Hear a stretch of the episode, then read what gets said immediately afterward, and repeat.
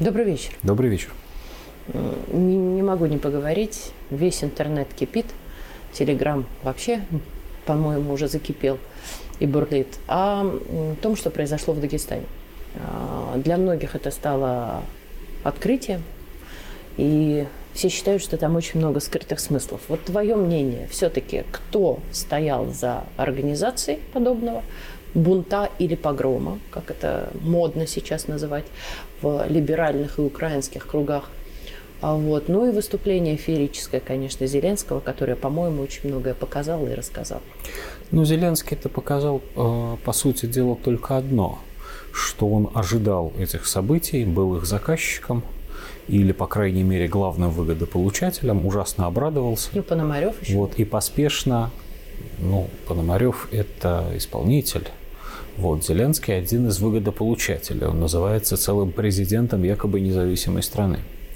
Вот. Зеленский своим выступлением показал, что он ждал этих событий, что он был к ним абсолютно готов, и он сразу попытался получить всю выгоду, которую, в принципе, можно из этих событий получить. Мог бы подождать. Вся это, да, если бы он подождал хотя бы до утра, то он получил бы гораздо больше, потому что создалось бы впечатление, что это для него тоже неожиданность. Но он а, продешевил, если можно так выразиться. А, тем не менее, именно благодаря выступлению Зеленского мы можем с, точ- с твердой уверенностью сказать не только, кто был заказчиком, но и в чем, собственно, состоял замысел западных спецслужб, разведок и что там у них, кто там у них этим занимается, а, которые, собственно, командовали Пономаревым и этим э, телеграм-каналом «Утро Дагестан», который теперь, по сведениям наших источников, видимо, будет признан экстремистским сообществом официально. Да вроде как и его даже удалили. Телеграм-то его да. удалил, но люди-то, которые им занимались, не удалены, скажем так, пока еще, а там их больше 50 тысяч человек. Вот. А замысел состоял именно в том, чтобы провозгласить вслух одну очень простую фразу. В России погромы. Тут надо понимать одну очень важную вещь, которую мы, находясь внутри России, живя в России, очень часто забываем, а именно, мы сами здесь внутри прекрасно знаем, кто из нас дагестанец и более того, кто из нас лезгин или аварец или лак или так далее. А кто из нас русский, кто из нас казак, архангел и голородец, кто из нас еврей, татарин и так далее, и так далее, и так далее. Но это пока мы здесь внутри сами с собой. А при взгляде со стороны, и особенно с Запада, или, например, из Израиля, а никаких лакцев и лезгин не видно. А видны только русские. Мы все русские. И поэтому они там у себя радостно принялись кричать «В России погромы». А что это такое погромы?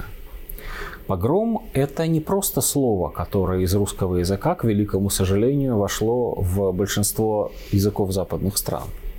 Погром – это теперь, как, при, как принято теперь говорить, нарратив.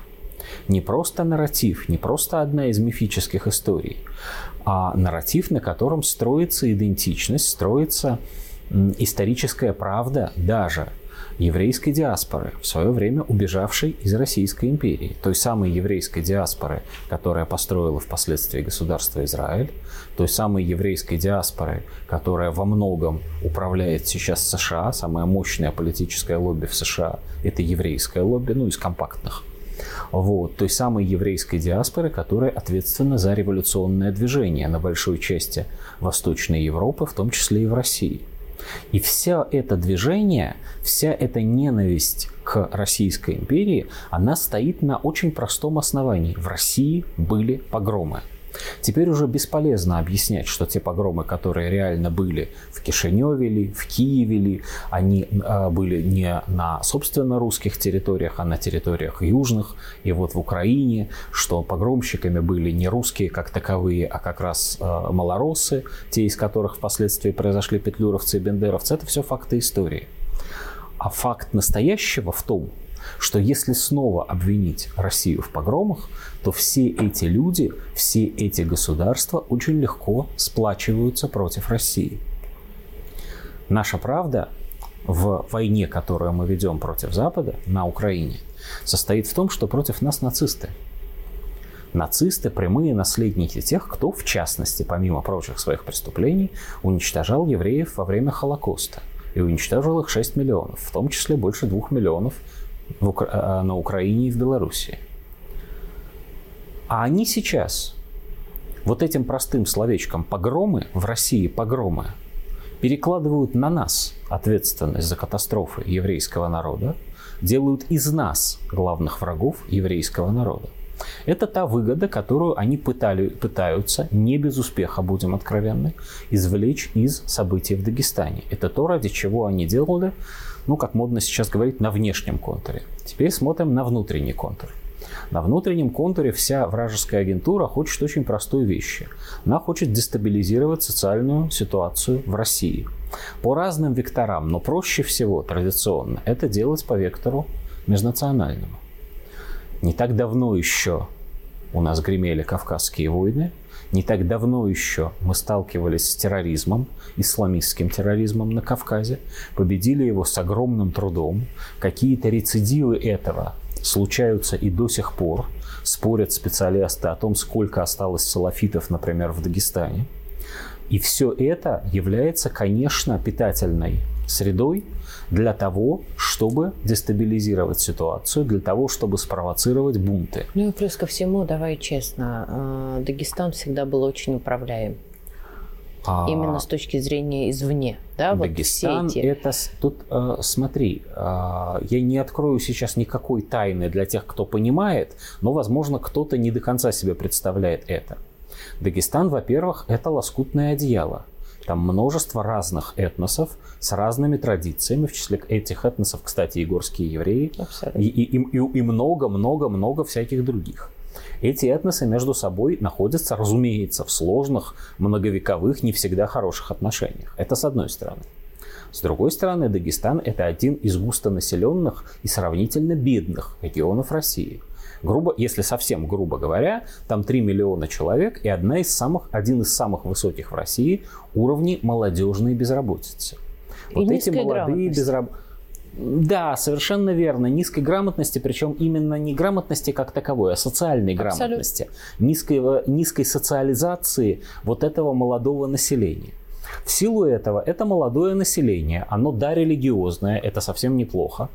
Но будучи религиозным, и активным, фанатичным, моторным, если можно так выразиться, и, а, и при этом еще и безработным, еще когда иметь национальную этим, все-таки спорт это борьба, совершенно и верно. каждый ребенок считает совершенно правильным верно. обучаться. Эти люди, к сожалению, оказываются более восприимчивыми к разного рода призывам. Иногда хорошим призывам, как, например, идти добровольцами да. сражаться за Россию. А иногда к нехорошим призывам, идти проверять совершенно случайных людей на предмет наличия израильских паспортов.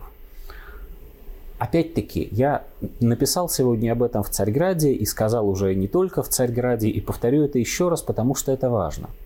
Противник, к сожалению, умеет использовать не худшие качества – а лучшие качества людей, которых он сподвигает на бунт.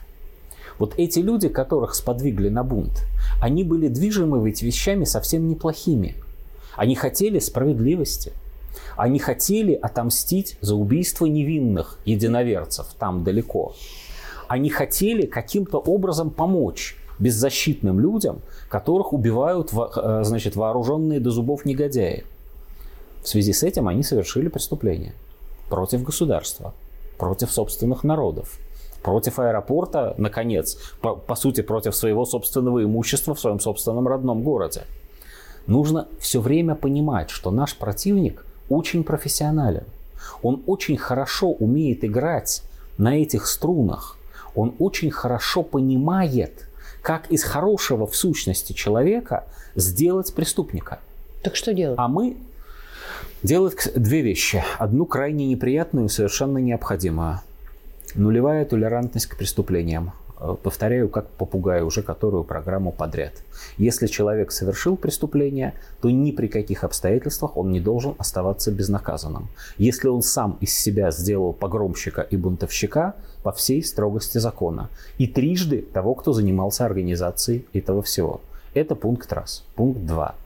Нам нужна серьезная, последовательная контрпропаганда, направленная на то, чтобы именно эти люди, хорошие люди, религиозные люди, очень хорошо понимали, кто и почему может их захотеть сподвигнуть на эти действия. Если они начнут это понимать, если они хотя бы поймут, с какой чудовищной радостью в пабликах, в телеграм-каналах того же Израиля были встречены эти известия о том, что в России погромы, потому что это оправдывает их, их самих оправдывает.